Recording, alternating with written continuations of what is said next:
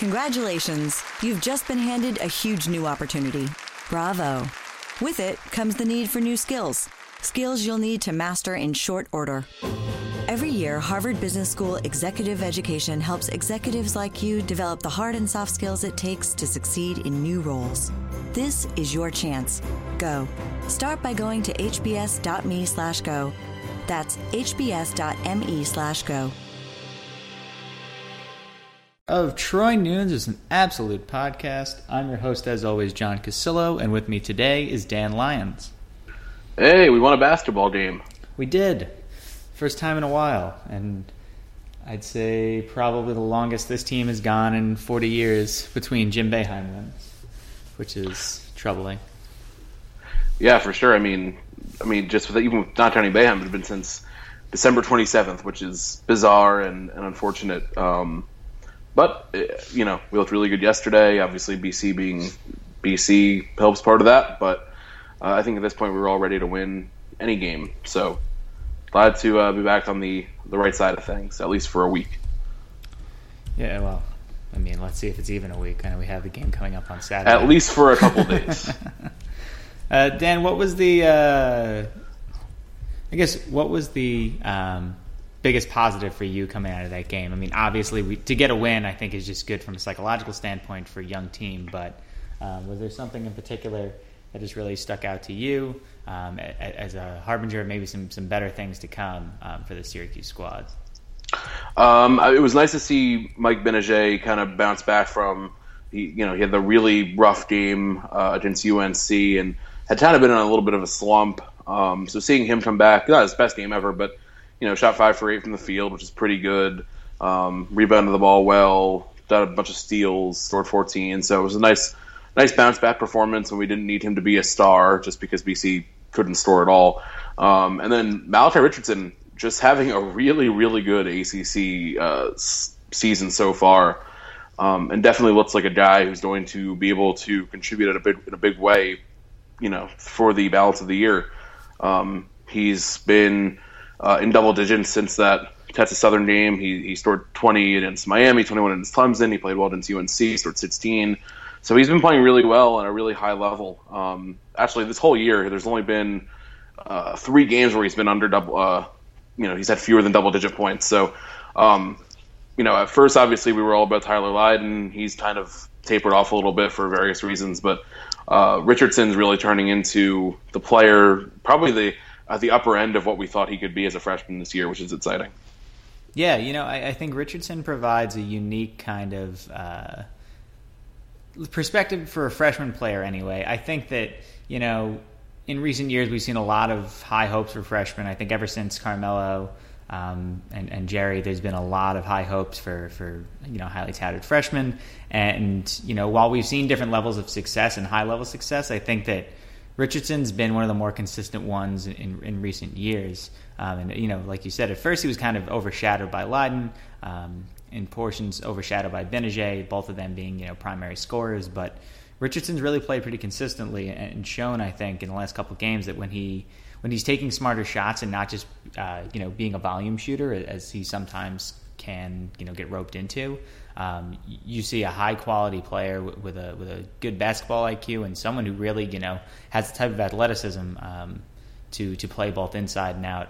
Um, and I mean, I, I don't want to start worrying about whether he leaves or not. I don't think we can afford to have anyone else leave earlier than intended, but.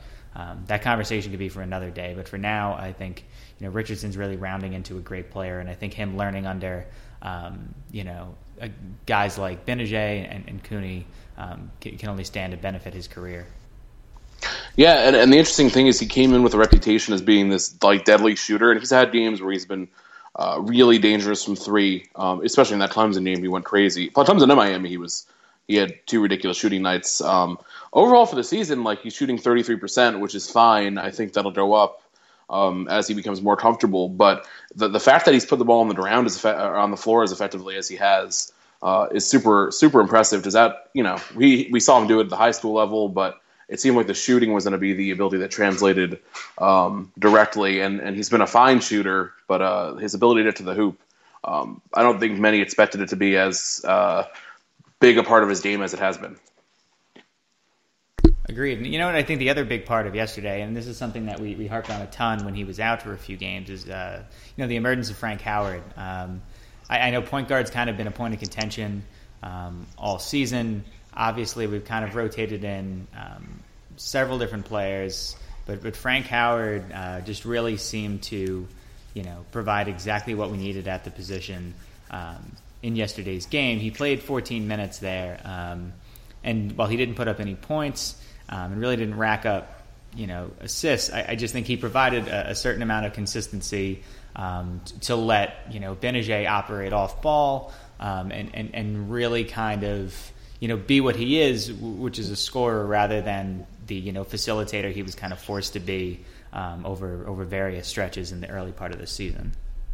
Yeah, he you know he hasn't put up big numbers yet. He, his most points in the game is six against Texas Southern, um, but he I, I just think the offense looks like it doesn't really lose a major step with him in there like you said, um, and it also puts Mike Gbinije in more of a, an offensive role, um, and you can kind of plug him in with a number of different players. So I think the actual scoring and him making plays will come, um, but it definitely it's nice to be able to plug him in for for five ten minutes and not really worry about the team going into a giant slump because he he seems to be able to run the offense effectively, which is important.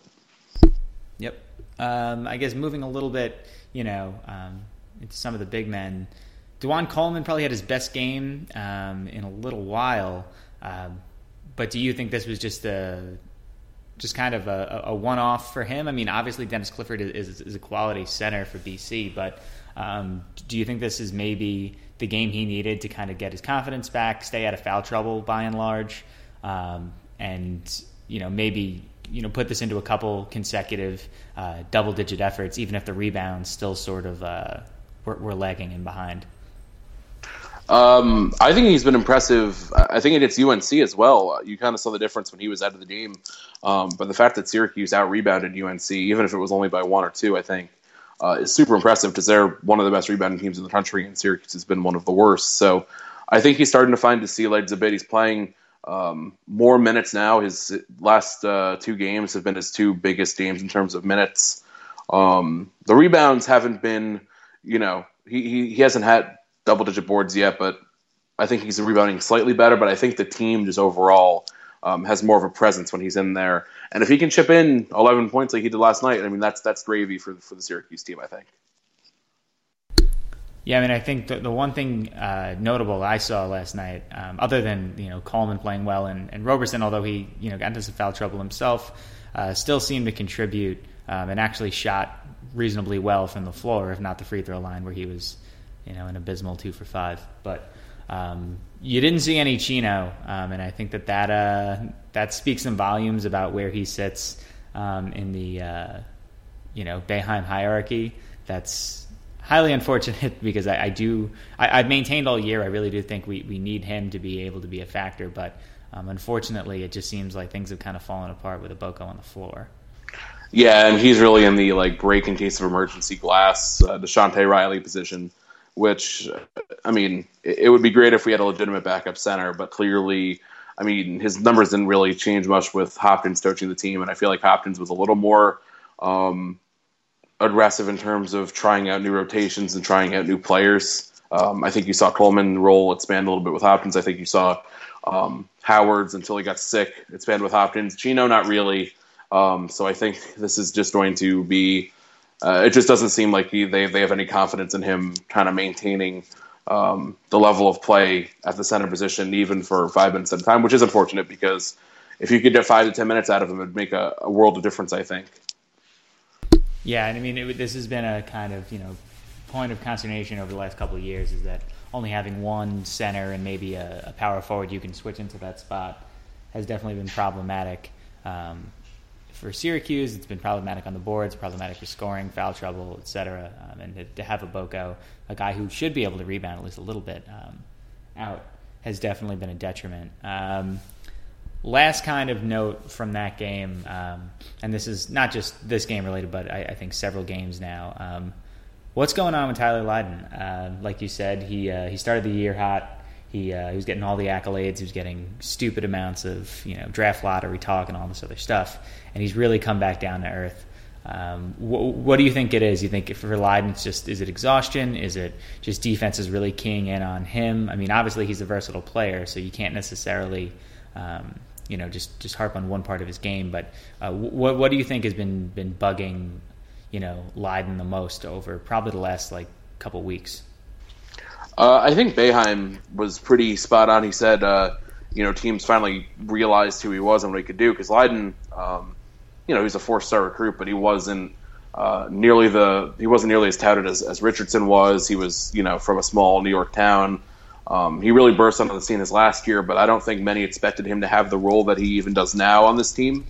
Um, and then obviously in Atlantis, he just totally blew up and, and had some huge games uh, against Charlotte, UConn, and Texas A&M. So uh, I think the ACC uh, programs have just kind of taken notice and aren't going to let him beat them. Um, and I think he has done a little cold. I think there's definitely a confidence issue. You, you kind of see it when he catches the ball.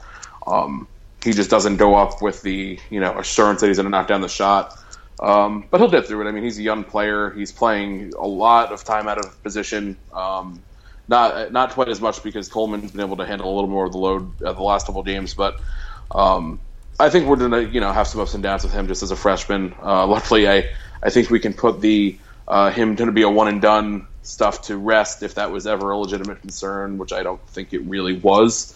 Um, but I'm not worried about him long term. I just think you know we probably got more out of him early on than we should have, and we're probably getting a little less than we should now.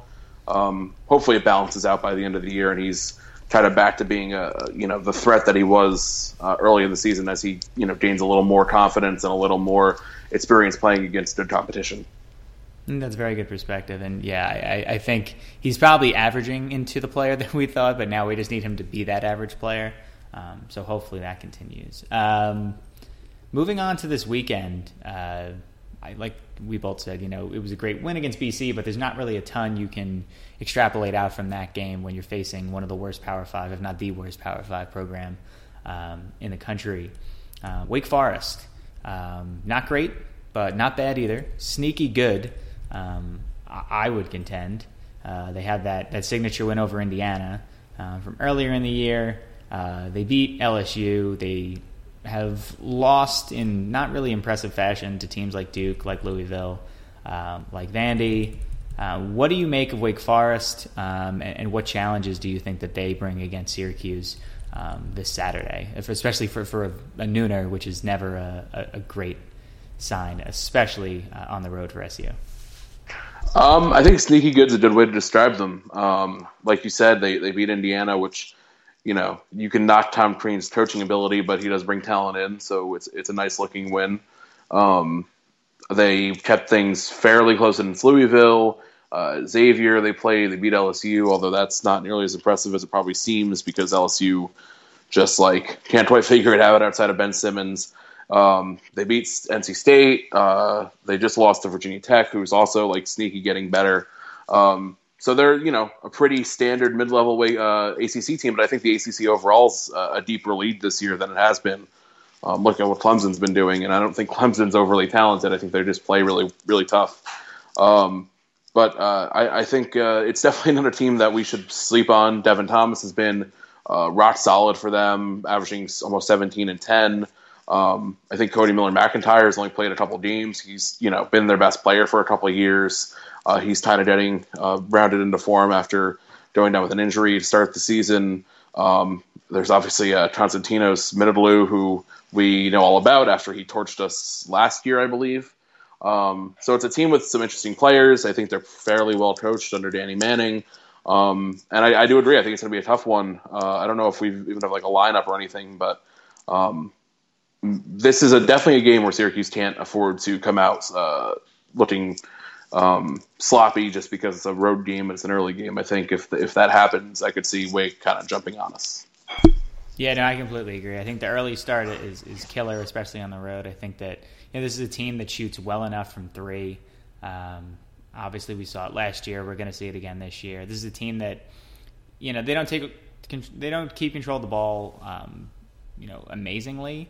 But uh, I wouldn't say that they uh, that they're sloppy at all with the with the basketball. I think Danny Manning, like you said, coaches really well and has this team um, very improved. um, I, I, just think we have a work cut out for us. And you know, th- this is the first kind of must win. I know we've said that a couple games now. This is the first kind of must win um, in, in, a lengthy stretch here. Uh, I we can talk about the article from uh, today, and for those listening, yesterday. Um, you know about about bad losses and what those really mean. But um, if Syracuse is going to get past some of those losses um, in the early going, uh, they need to win games like this against peer programs. Um, yet Wake is just. I don't think they're necessarily geared to, to kill us inside, um, outside of Devin Thomas, but uh, we've seen you know lesser teams do more um, on, that front. I think if we can reduce threes um, and in general just stay out of the stupid mistakes that have really killed us um, in, in, recent weeks, I think we stand a good chance to win. But um, again, the, the, this Wake team is tough. They're scrappy, and and uh, I, I, think the the book is far from written on, on how to beat them, which is uh, you know a good sign for for any young team with a young coach. Yeah, I mean, this is it's unfortunate that we have to bring up like how important a game is to the season um, this early, but I think we're just kind of facing that reality. I wrote it in the roundtable that we did a day or two ago. Um, I think talent wise, Syracuse um, has the ability to make the tournament. It wouldn't shock me if they, you know, came out and started winning, uh, you know, all the games that they should, and and you know, come play their best basketball come uh, March, and that'd be great. But there's just so little wiggle room now for what this team uh, needs to do in ACC play because of those four losses out of the gate. And granted, I don't like you wrote today. I don't think any of them is a bad loss. Pitt and Miami have been two of the best teams in the conference so far. UNC obviously is the conference favorite for a reason, and Clemson looks really, really good, um, and legitimately so. Like they are four and one, they've beaten some really good teams. Um, but just starting zero and four, I mean, if you think we have to go nine and nine or or eight and ten and do some work on the tournament, like it's not that's not an easy thing to get to, uh, especially when you still have games against Duke. You have Virginia, you have Notre Dame, you have Florida State, you have another UNC game. So um, things are definitely stacked against the Orange. But uh, you know, you beat Wake on the road, and that's a, a probably a toss-up game in terms of what the odds will look like and what people uh, outside of Syracuse think. And then you have uh, you know two wins heading into that really brutal stretch from Duke to uh, the Duke, UVA, Notre Dame stretch that's coming up, and and you hope to steal one of those. But having three wins after that is better than having one, which is a a real reality heading into this week game. Agreed. And yeah, before we get into those losses a little bit more, and said kind of focusing on that article, you, you mentioned ACC was a much deeper league this year. I mean, is it truly a 14 deep league right now? I mean, obviously there's four at the top. Um, with Pitt kind of lingering right on the outside looking in, but um, you know, is this is this really a 14 deep league at this point? You look at the standings, you see a lot of teams, well, every team with, um, you know, at least 11 wins now, except for Boston. Well, at least 10 wins, except for Boston College. NC State is 10 and seven. Um, do you just think that, that this is a product of the influx of quality coaching, influx of talent, the fact that um, by and large um, the ACC is just is able to bring in just better players on a year to year basis? um, than any other league because of the venues it plays in, because of the stage it plays on. Um, you know, it, it is are, are we nearing a point where I know we've debated it before? Is this league better than the Big East um, was at its at its behemoth days, um, or, or do you think that there's still there's still maybe another step it has to go because it's still only about four, maybe five deep at the top? Um, I, I, don't think at the top it's quite as strong as even some of these last level ACC teams, or some of the or ACC years, or the the uh, Big East years that we all kind of remember and love. But um, in terms of depth, I mean, even the bottom of this league, Syracuse is there. I don't think any of us think Syracuse is an outright bad team. Boston College is probably a bad team. I think we can say that kind of safely. Sorry, Eagles. Um, but NC State, you know, they're ten and seven. They're they're they don't have a win yet in conference I mean, Cat Barber is one of the best players in the league by far. Uh, Maverick Rowan's very good. Abdul Malik Abu, uh, Abu is really good. So they have players. Um, Georgia Tech has Marcus Georges Hunt. Uh, they have Adam Smith. Like all these teams that are at the bottom of the league have very talented like guys that could make a run for a first or second all conference team. Um, and that's pretty much across the board. Uh, and I don't think the top is quite as good. I think UNC is very good. I think Duke, when they get healthy, is very good. I don't think it's you know they're quite at the level of some of these other ACC squads, and you know, but I think that's kind of how college basketball shifted this year. I don't think we have a dominant program in the country, um, and I, I agree. I don't think there's like a huge gap between let's say like the number four or five ACC team and the number fourteen, um, or even fifteen. Like I, th- I think BC is really the um, well, 14. BC is pretty bad, but uh, everyone else I think is competitive, and and I think all of them are still in some kind of position where they can make a run for the tournament if they go on a streak. And I think all of them have players that can kind of lead that kind of run in in the uh, the right circumstances. Agreed. You know, I kind of brought that up because um, I thought it kind of informed the point about you know th- these losses, and, and not just these losses that we've suffered, but but the ones that you know are are probably upcoming or the games that we could potentially turn into wins. Um, this is a brutal stretch. This is we said this last year when the schedule came out, and we saw how it ended. We saw, said this year um, with a pretty solid stretch from the you know beginning of the season outside the BC game. Um, just a really difficult stretch now with, with, Wake Forest and Duke of Virginia all coming up. Um, so Dan, going to the article, uh, I said out of the seven losses thus far, that there was only one certifiably bad game, um, and, that one was St. John's. It's a it's a bad loss, no matter what the tournament committee says about um, Mike Hopkins replacing Boeheim and discounting those games a little bit. Um, that one's dead. Do you think the other games will qualify as either not bad or good, um, or do you think there's still some time for some of those other games to fall into bad and really kind of bite us at the end? Um, the one I have the hardest time with is Wisconsin, just because like on paper they shouldn't they should be a, a, a solid team. Obviously they lost Bo Ryan mid year, which is you know a weird situation, but they have talent, not as much talent as they had uh, on these last two teams where they made you know deep runs in the tournament. But it, it seems like they should have taken like a, a, big but not astronomical set, step back, and they just haven't really found it this season. Um, but again, like they're kind of like some of these other like some of the teams that we were just talking about in the ACC, where uh, it wouldn't surprise me if they start to, you know, find themselves as a team and, and maybe not make the tournament, but you know, become a dangerous Big Ten squad down the stretch. Um, that being said, they're not really one now. Uh, but again, like, like I, I, don't think right now um, you get too worked up over the Wisconsin loss if it wasn't for the fact that it came at the beginning of a string of a lot of these bad losses. Uh, but I agree, St. John's is the one. Like that St. John's seems really bad, and uh, I mean, they lost to Chaminade, they lost to NJIT. Like this, this was this is just not a quality basketball team for a number of reasons. Um, and the game at the Garden, just I was there. It it was barely as close as the store looked at the end. Like Syracuse had a chance to get back in it late, but they just St. John's kind of put their their hand on Syracuse's forehead, and, and Syracuse just couldn't even come close to hitting them with a swing. So.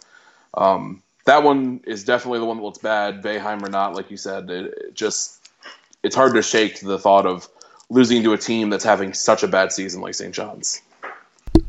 Yeah, and I mean, you know what, Syracuse in, in I think recent years, and I, I say recent as in before before the the 09-10 team um, w- was probably good for a, for a miserable loss almost every year. Um, prior to that, for about a decade. Um, and, and, we saw maybe a four or five year break from that. Um, I mean, some exceptions, but by and large, that. Um, and now I think we're, we're back to it. Um, and yeah, the, the, St. John's game, no matter what position we were in, would still be a black eye um, just because of who they've lost to. I mean, their RPI is a joke.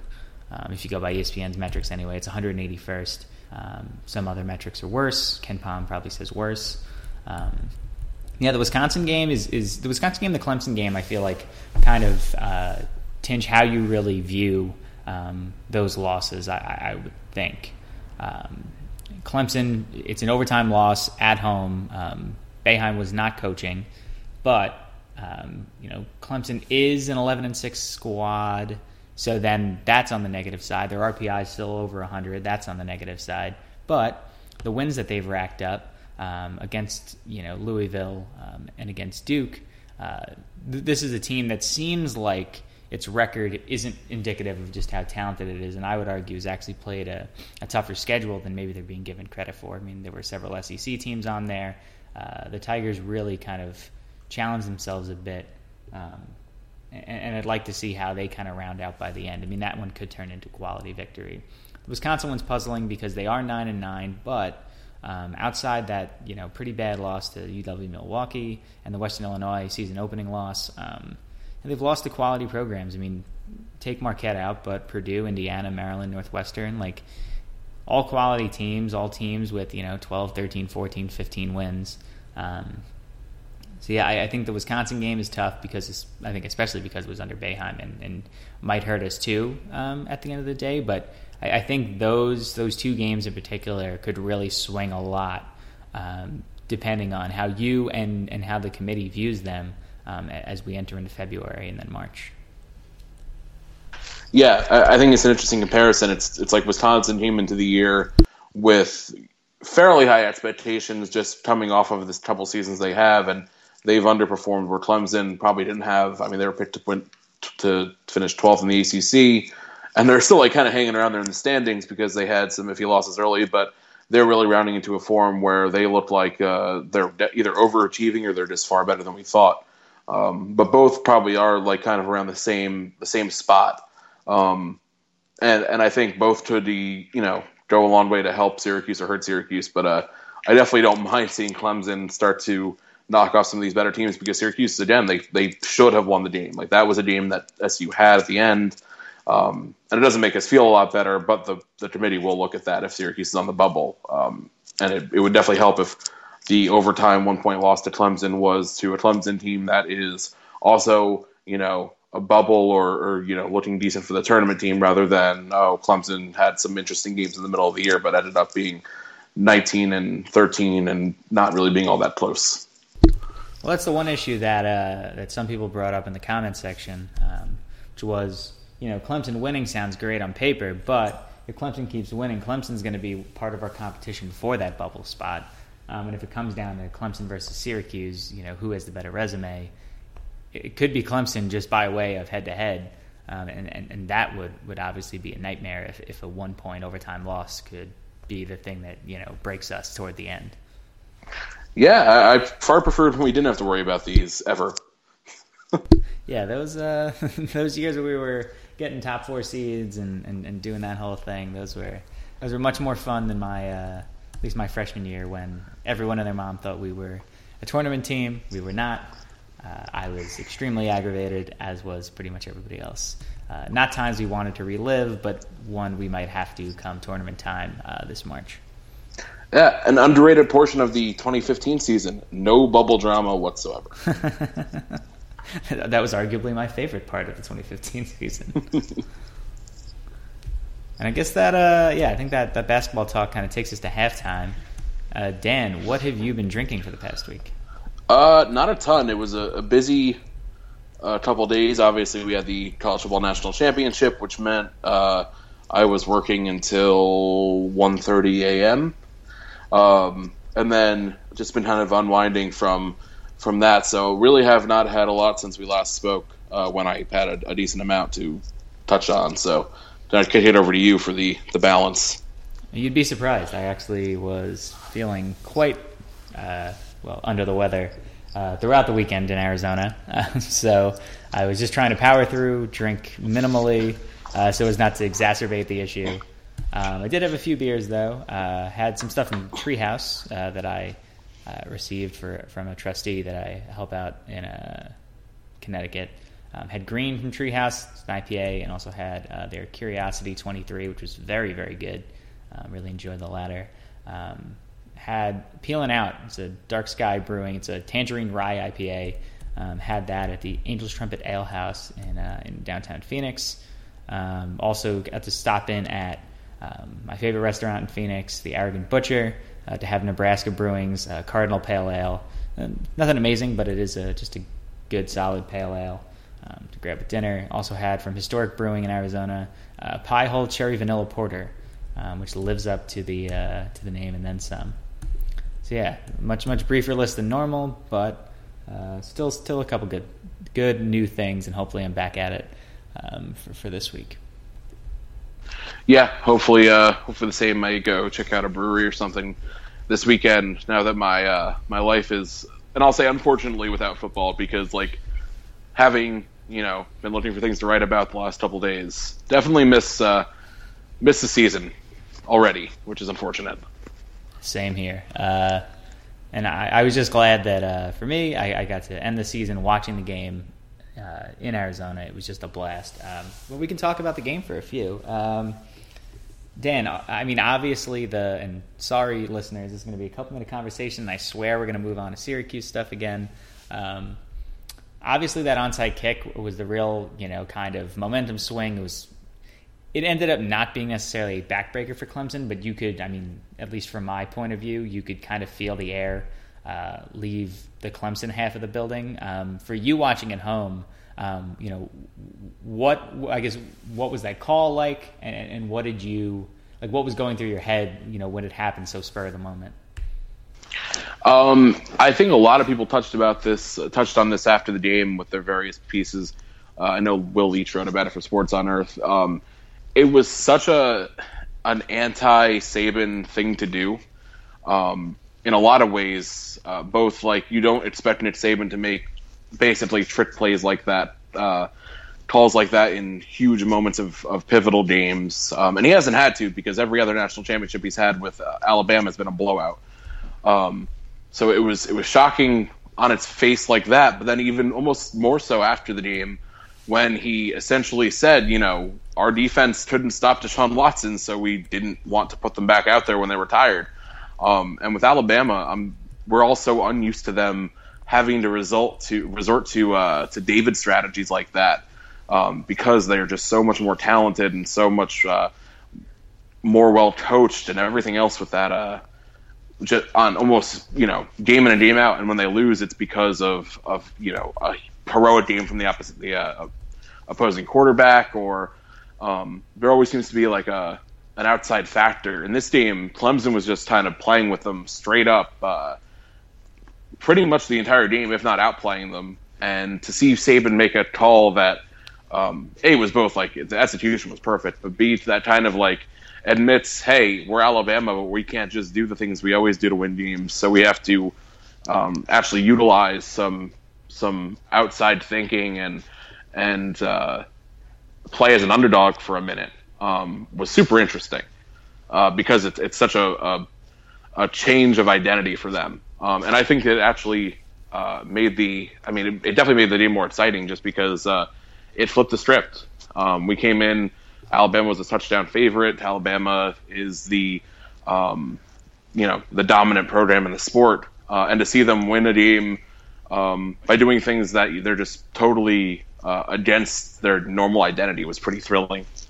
Yeah, I mean, for me, the, there were a lot of startling points um, watching from from in person. It was uh, the the place was a zoo energy wise um, on both sides for, for much of the game, but for three, three quarters, Clemson fans were, um, I mean, apoplectic in, in a good way. Um, I mean, the, the, place was buzzing, it was electric. You could feel the energy that Clemson was generating. Um, I mean, the the clock mishaps and all that. The end of the first half didn't really derail them. Um, but yeah, you know, some of the things that Leitch brought up and others have brought up, uh, the fact that Bama, you know, coached in game, which is a rarity, um, and, and, really kind of changed the way that their philosophy. I mean, when I saw Derrick Henry just getting stuffed, and this is the Heisman winner behind, you know, um, one of the best offensive lines um, in the sport, to see Henry get stuffed repeatedly, um, to me was very disconcerting. And, and given how many times um, the Clemson front, you know, w- w- was able to get after um, what's his face? Why can't I remember? Jake Coker. There it is. For some reason, he is he is a very what's his face quarterback though. in your defense, Jake Coker's name slipped my mind for a second because he is mostly anonymous. Um, yeah, he's an Alabama quarterback through and through. This is true. He uh, he didn't look great for most of the day. Um, he was definitely made to look better by OJ Howard and others. But yeah, he uh, you know, he kind of made questionable decisions. He really kind of succumbed to pressure pretty quickly. Um, but suddenly, like when, when, you know he was needed, he was able to, to, spot receivers open in single coverage. Receivers were able to get open in single coverage. Um, and, and, to me, it was just it was crazy to see Alabama pivot because in, in, in the previous losses we've seen to, to teams similar to Clemson, whether it's an Ole Miss um, or a Texas A&M um, or the Auburn game, it, it was just these it wasn't that Alabama got outplayed. It was it was that they just they weren't playing the same game, and and it eventually came back to bite them. I think in this one. Alabama understood that Clemson was playing a different game and, and shifted. Um, I don't know if you read the Rodger Sherman piece on SB Nation today, but it really was a fascinating breakdown. And, and for anyone who hasn't read it, please do.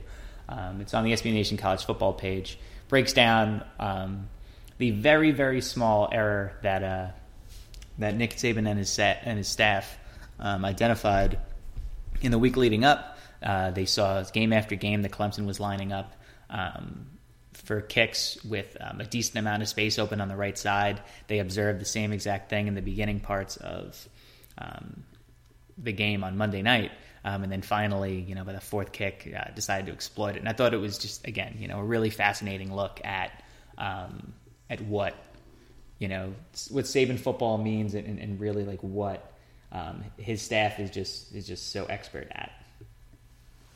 Uh, I actually hadn't seen that, but I had heard you know the the strategy behind Adam Rogers' piece. But um, it's just it's so perfectly Saban. Like we hear the stories about how on the way, plane ride home from this game, he was watching film of what? Who knows? Like what film are you?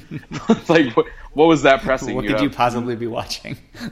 Unless it's like recruiting film for 2017, like that's half what I expect it to be.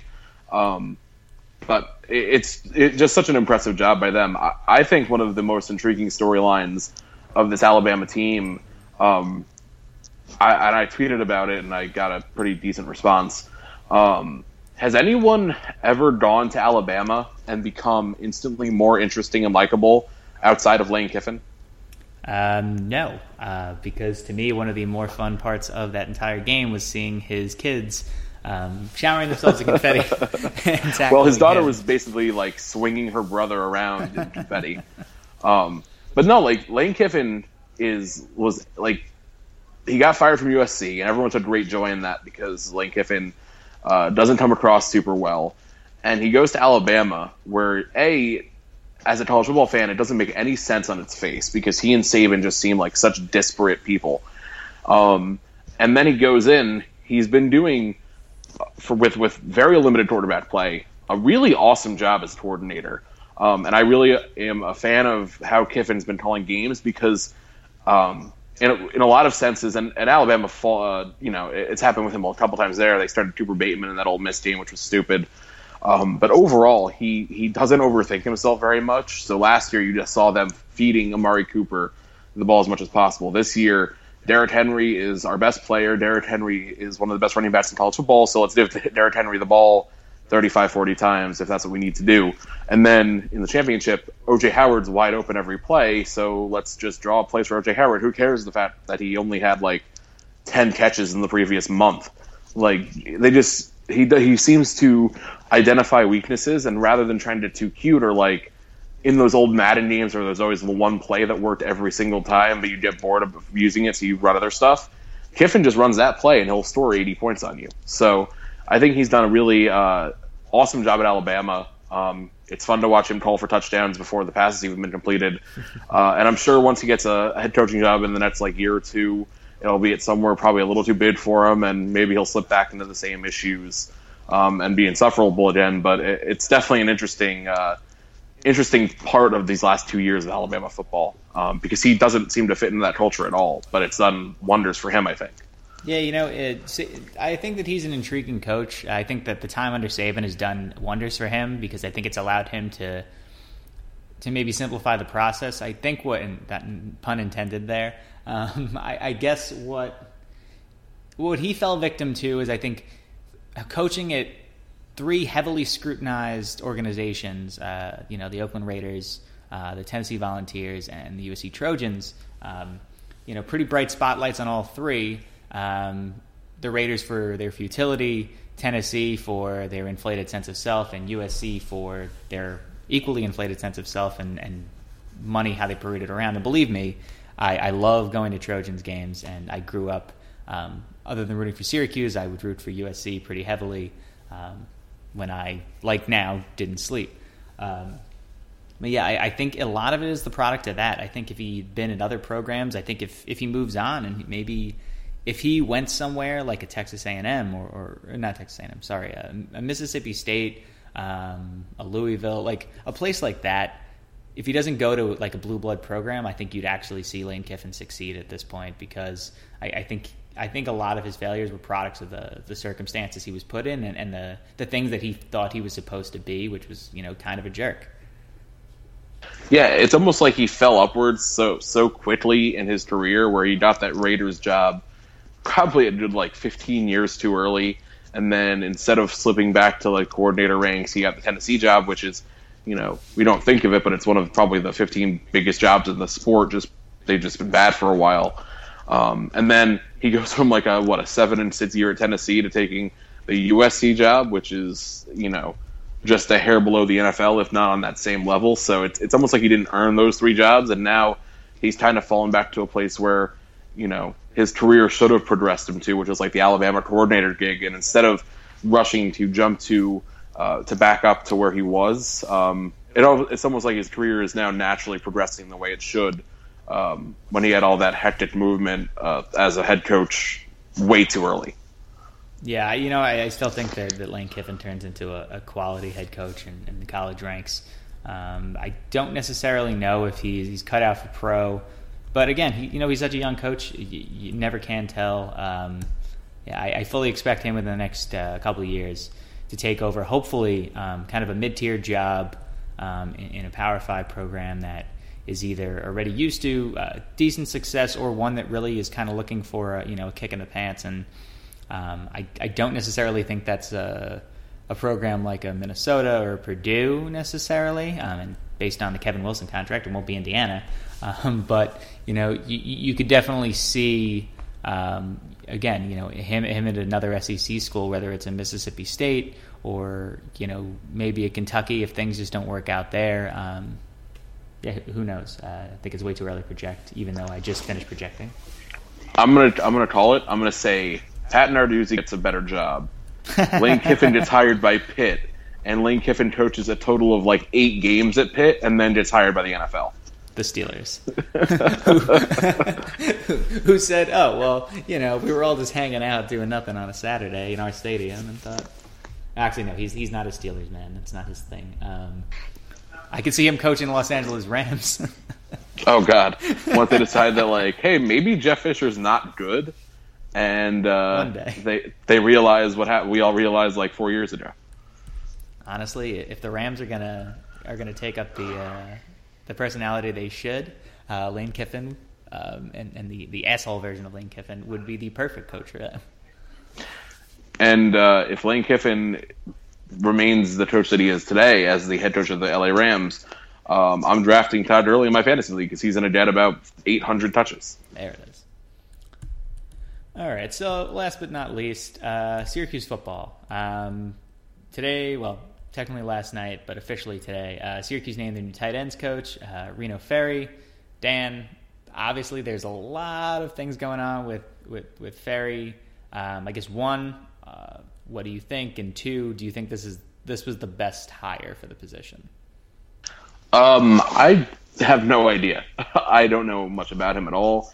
Um, I know as much as anyone else does. He's an Army guy, which I think uh, is interesting for a number of reasons. Um, he coached at Akron, uh, which means that, and he was the, he was one of the lead recruiters at Akron back apparently when Akron was recruiting well. I don't remember that being a thing, but apparently it was when they beat us.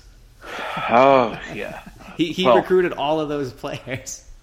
So he knows how to win. He knows how to win in the dome. Exactly. That's good. He's undefeated in the carrier too. Oh god, I don't even think he was on that team, but I think that was after he had been. It like, was yeah. It well actually, yeah. It he left.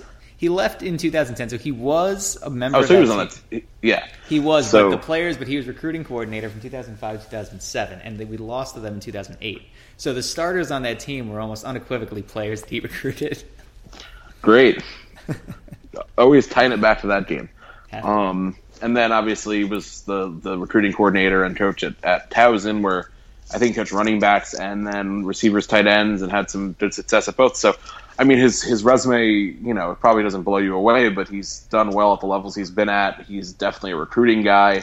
I think if you're hiring a tight ends coach, like he kind of has to be a recruiting guy because it's not um, really a prominent enough position uh, for most teams to just solely be him coaching up those like five guys. So uh, I'm fine with it. I just don't know enough to really have a huge opinion on him. Yeah, I think that's fair. I think that was my thought last night. I think some people kind of pivoted a little bit um, afterward, just because the, the, one thing the two people harped on were well, a couple people harped on, but two things that people harped on were um, his time with BP, uh, the Gulf of Mexico, that really doesn't do anything one way or the other, um, as well as uh, the fact that he resigned at Akron um, amid some recruiting violation allegations that never really came to fruition, or if they did, they were dealt with internally. Um, so the, some people saw those as a little bit of red flags, and obviously people. After the last staff, people don't like to see a glut of guys coming from MAC schools or FCS schools, and uh, Ferry happens to come from both. So that uh, that definitely doesn't thrill everyone, but you know what? I, I think that I've, I've, honestly, I and again, this is surprising the most. I've been super optimistic, not just because I, you know, I'm trying to prove that I can be positive and optimistic, but also because, you know, this is a uh, this is a new coaching staff that hasn't coached it down at Syracuse, and I want to give them a shot. But this is the first, this is the only move so far that I've haven't had a little bit of pause um, on, uh, especially when you know there were probably a couple other options, um, both on the Babers tree and otherwise, that might have also filled kind of a similar role. But you know, again, because we're a private school, we don't really know the, the money we're working with. Um, and I, I, would bet that that money's not really as much as we'd like it to be. No, I think that's really. I think there's a good um, law-informed piece for someone to write about how if you basically if you look at the staff salaries, there's a reason um, why the SEC is what it is, uh, even compared to like the Big Ten and Pac-12 and and whatnot. Like those conferences obviously probably pay more per team than like Syracuse does, and a lot more than like a MAC school does. But the SEC is at a whole another level um, in terms of coordinator and staff salaries. So I think that's really where the most tangible gap is. Um, and Syracuse is definitely most likely on the low end of what the Power Five pays. So uh, that's definitely an issue. Um, overall, I think the most the, the, the, biggest differentiator is you know he spent this time at Towson. Um, it does give us potentially a presence in the uh, Mid Atlantic and in the you know the DMV, which is somewhere where we've really not done much work at all in recent years. Um, and it's very talent uh, talent heavy, um, and it's not that far away. So I, I, wonder what his connections there are. Obviously, he coached there just now, um, and, and, I think people do get worried about like the lower level stuff. But um, when you're a recruiter, uh, you're recruiting the same schools, whether you're recruiting uh, a D1, an FBS kid, an FCS kid, a D2 kid. Um, you're making building the same relationships, and if you have a good relationship from recruiting the FCS level kids at these schools, when they have a Power Five type kid, um, you already have those inroads. So I think you know it's definitely something you'd prefer to have all these you know powerhouse ACC Big Ten recruiters, but um, if you're if you're coach and recruit and he's built those connections, uh, I don't think I, I, think there's ground that can be made up pretty easily by having the good relationships. So hopefully he's a guy with those.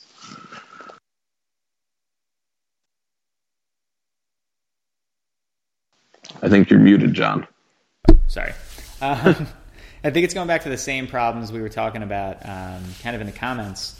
Um, after Syracuse earlier this week hired uh, Wake Forest, um, you know, high school relations director, aka recruiting coordinator, um, Asiel Mulba, um, and people were talking about Eric Eric White's Rolodex um, versus versus Mulba's. Uh, when Mulba is two years older, has been in a non-Syracuse Power Five school for a little while. Um, the the whole thing was I wasn't claiming that Mulba was was a better option than White. I was just claiming that you know how how, how is Mulba worse? And and it just seemed like there's such a dedication to this this Rolodex. Like everybody has a lot of similar Rolodexes, and the fact of the matter is, the kid, a lot of the kids we're talking to, the only reason that that talks didn't progress with Bowling Green past a certain point with the current staff was because Bowling Green was not in a Power Five conference, and and you're seeing as soon as these you know coaches head over to Syracuse, suddenly they're able to reopen these avenues with a lot of these kids, um, and that's not something that should be discounted. Um, again, like you just said, you're, you're talking to the same coaches, you're establishing the same relationships no matter what school you're at. Um, and obviously, the, if the same coaching staff goes up to a better job, um, you know, you just you have more tight like you've already done the legwork of establishing a relationship with the kid with the coaches. Now you're just you're selling the new school and the better school, and you have a better proposition for them. So to me, like I, I just there's an awful lot of questioning of of this staff, and, and I don't know if it's it's you know in part whether the site's kind of negative bend toward Shafer's staff at the end, or or the fan base's negative uh, bend toward Shafer's staff at the end. But I, I, feel like there's a lot of people that are still like way on edge um, and are willing to doubt anything that a, that a Syracuse coach says, um, at least as far as football is concerned. I think it's a strange combination. Like it's a it's a strange like pairing of bedfellows of people that were very very loyal to Shafer and that are still mad that he got fired, which is is whatever. And then also people who we're very very happy to fire Shafer, but then thinking that we brought in a Mac, uh, you know, a Mac caliber coaching staff, and see it as a, um, yeah, obviously the the style and whatnot are way different, but they think it's just like another Shafer that focuses on offense instead of defense. So I think both of those sides, which should be like kind of vehemently like opposite, are kind of both voicing um, negative opinions about the same things, which is interesting. At least that's my read on it. Yeah, I think we're just a weird fan base, and, and that includes us. Uh, so we don't want to make it seem like we're pointing fingers at others. Uh, the weird fan base uh, commentary goes to literally all of us, um, and, and, probably will to the end of time. Um, Dan, and to, to, wrap us up, I guess uh, you know who are some recruits that that you're a little high on, and, and again, no worries if you haven't really done a ton of digging on this yet but some recruits that you're a little high on that uh, that are going to be visiting Syracuse in the next couple weeks. I mean, there's a long list of you know 23 plus at this point that are going to be here at sometime in January. Uh, yeah, I'm trying to open up find the uh, the visits just because there's a crazy number of players coming. Um, I I really like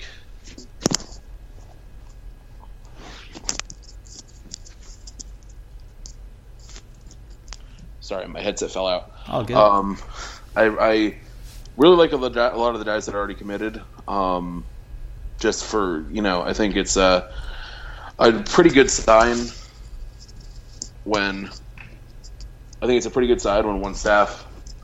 Oh my god, I can't keep this thing in. Um, when one staff uh, recruits someone, and obviously, uh, it does seem like the Baber staff came in and wasn't married to any of them, and the fact that they've kept the guys they've kept, I think, is is a positive. And I think when we saw um, Marrone take over for Robinson, um, and unfortunately this is now rehashed because of Robinson stuff this week, but uh, he, I think Marrone only kept like four commits from Robinson, and like they were, I think a couple of them were like Justin Pugh and uh, Alec Lemon. Um, so like they're, they're really Marrone didn't have a lot of faith in what Robinson was doing because he let go most of them, but the ones he kept uh, turned out to be really good. Um, so I, I, always think, you know, Babers had no reason to hang on to the ones he did, um, but obviously I think uh, he communicated that he really liked the ones that are still around. So um, I'm a big fan of uh, uh, Sam Heckel. I think he's going to be really good. I like kind of Midwestern linemen. Um, it seems like he has a really nice frame to build on. Um, one of the guys that we've been in on forever, uh, Kentrell Moran. Um, he's like a three, four star kid. Um, I think he is a, still an Illinois commit, although it seems like it's been shaky for a while. But he has really good offers. Uh, but just seems like he's a, a really solid running back, um, and one that you know both staffs were recruiting heavily. Uh, so it, it just seems like he's been on the on the radar for so long, and, and he's been on the verge of of maybe flipping. Um, just really want to get him in, um, and uh, I'm trying to go through this list. Um, the California kids are all really interesting to me. Um, Devon Cooper, uh, Sean Riley, like I think just building that pipeline and and kind of bridging that uh, you know relationship with that staff, and obviously a couple of these kids were were guys that were committed to Arizona, and so you know a pretty solid program there wanted them. Um, so I feel good about them, and and I'm interested to see how these two weekends go since there are so many players coming in, and I do expect that you'll see like a huge rush of commitments after both of these weekends, just because um, it seems like the staff is going all in on on making their big push to fill out the the, the class since it has been kind of gutted recently, and obviously there haven't been commitments recently because of the de- the dead period and lack of contact. So I'm excited. I think we're going to see a lot of action once we get these guys to campus. Yeah, I'd agree. I think that, that there's a lot to watch out for kind of this Saturday and Sunday um, with a big group coming into town, especially those California kids. The California kids are interesting because I know that for the most part, uh, Syracuse tries to, you know, go for recruits that there's going to be direct flights to Syracuse from, and Los Angeles is not one of those places, um, at least not to my knowledge. Um, usually for LA, you're going to need to stop somewhere, even if it's JFK, um, and take a hopper. But um, still, you know what? If because the relationship's there, I mean, Sean Riley has some decent Mountain West interest, um, and, and, obviously, you know, had the Arizona um, offer, but but with the the gray shirt nonsense he's out. Cooper has a has a really nice roster of uh, of offers, um, and and if he's as committed to, to playing with Riley as it seems, I, I think this could be a, a huge huge uh, get for SU as we're looking to add some speed, um, add some additional playmakers um, on the offensive side. Um, another player who I think is a huge key to all this is Drew Beasley. Um, you know, he's from De La Salle uh, High School over in Warren, Michigan. Um, we added Michigan guys specifically um, for guys like Drew Beasley. It seems, based on everything we've heard, that Beasley is pretty high on SU and really just wants to to get a feel for everything um, before committing. Uh, but the bigger part of that um, is that he's also friends with Desmond Fitzpatrick. Um, Stephen Bailey had a really great article about uh, Fitzpatrick on Wednesday, um, and Fitzpatrick is super high on SU. He's super high on Mike Hart. Um, and, and, if Hart can can help land, you know, a, a four star receiver like Fitzpatrick, who has a ton of offers, um, and, and if Beasley helps that too, I mean, that that would be enormous, and I think put to, to put to rest a lot of fears that, that some might have about the, uh, the you know kind of converted MAC guys that that some feel like are all we're recruiting. That's not true. Um, I mean, Kenneth Ruff's already on on campus, and he was a three star Virginia linebacker who grades out really well and, and probably is a perfect fit for the Tampa 2. Um, yeah, I, I, think a lot of the guys you mentioned are great. I'm very interested to see what happens with Stewart Reese. Um, Florida State's a favorite, so obviously we're dealing with a very talented player here. Um, I, I, don't think we get him, but um, it, it's always good to be in those conversations, especially someone who has the size. I mean, he's 6'7", 335, a guy who already has you know NFL level talent.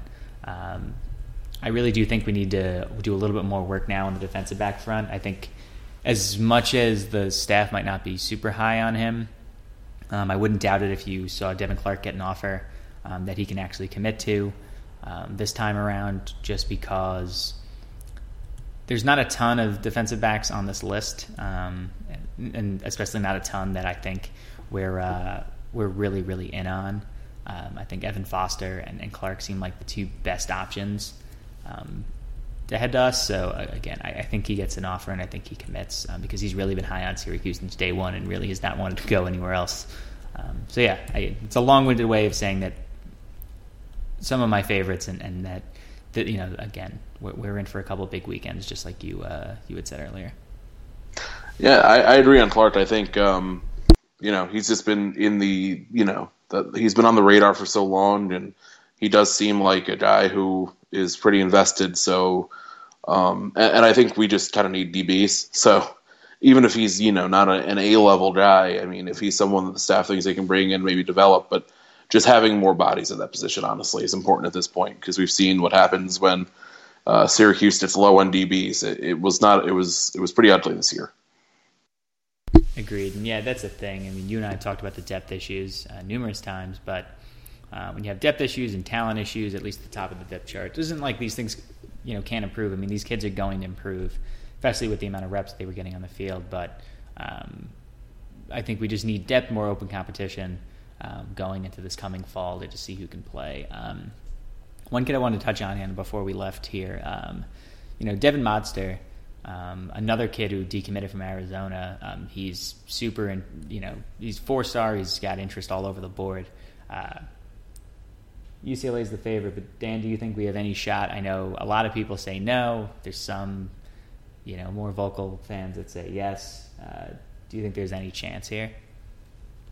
Um, I don't know. I, I wouldn't give it a a huge chance. But if you get someone on campus, I think there's uh, there's always you know they could always fall in love with the school and the staff and everything. So um, I'll feel a lot better if they get him on a visit. But you know, coming from California, obviously it's you know a bit iffy that you know you sell a kid on coming from there to play at Syracuse. But we've done it before, and obviously there are a handful of others who are interested in making a similar trip. So um, there's definitely a chance. But this kid, you know, he's a pretty big time player. Uh, it would say a lot about what people think about Dino Babers' system and him as a coach if if he gets him. So I'm rooting for it, but I wouldn't, you know, I wouldn't call it like a failure if he doesn't land him or if we don't make a cut or whatever. I think it, it's nice to be involved, and, and he does seem to be taking us you know, fairly seriously, even though we just got involved in the last couple weeks.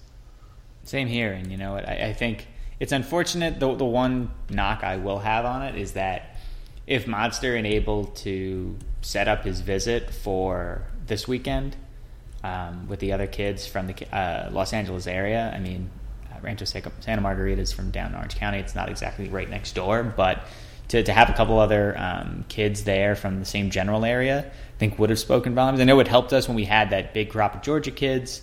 Um, we've had the New Jersey kids in the past. Having them all come up together um, just kind of created a little bit more camaraderie, um, especially. I mean, the New Jersey kids, it's one thing, you're a couple hours away. Um, but for the uh, Georgia kids or for California kids or, or you know Miami kids, um, bringing them up as a group and having them kind of you know find all that in common with each other right away, and and seeing all of them coming from the same background and similar uh, situations and similar climate, etc. Seeing them all see the same things in Syracuse, I think, has, has been a big boost. Um, and you know that, that's one thing that we might see with the Michigan and Illinois kids this weekend, um, but in general, uh, I think would have been a nice uh, would have been a nice boost uh, for the California kids as well.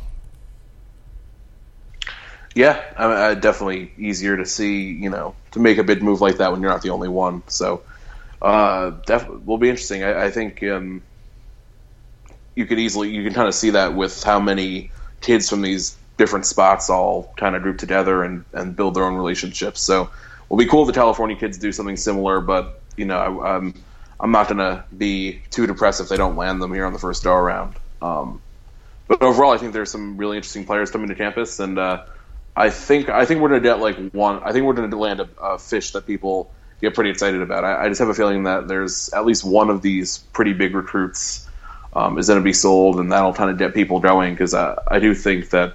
Um, this dead period has kind of killed some of the momentum of uh, you know with the fan base, not really what's happening out on the recruiting trail. But people do seem to be a little uh, hungry for a big commitment um, from Babers, and he's been the team, on the you know in the program for a while. And outside of the UNC halftime game uh, thing, there hasn't been a lot from him. Um, he's kind of been quiet as the coach so far, which is fine because he's just been doing what he needs to do. But um, I do think that there could, you know, we could use something to kind of get the, the fan base pumped, and I, I wouldn't be shocked if we have a, a pretty big commitment in the next couple weeks. And that's not me knowing anything. I just, you know, just feels like that's going to happen for me.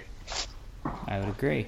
Um, I think that's a good place to wrap up. Dan, anything else before we uh, sign off for the week?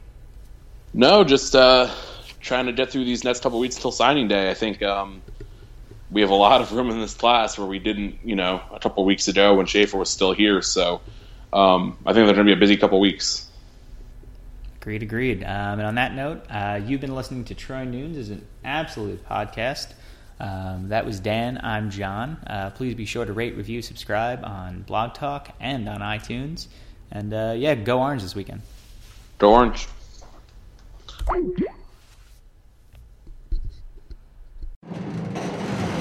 The pressure to innovate is constant. It can be crippling, or it can be a catalyst for your best thinking and your best work. Every year, Harvard Business School Executive Education helps executives like you understand the forces that drive change and find new approaches to compete and win on innovation. Change course. Get ahead. Go. Start by going to hbs.me slash go. That's hbs.me slash go. At Jared, we know devotion isn't a once a year occasion. And once the flowers have wilted and the chocolates have disappeared, you'll still want them to know how much you care. Dare to give a gift that lasts this Valentine's Day with our incredible selection of jewelry. From delicate rose gold to bold black diamonds, Jared has hundreds of pieces under $299 and exclusive collections you won't find anywhere else. Shop online or find a store near you at jared.com and dare to be devoted.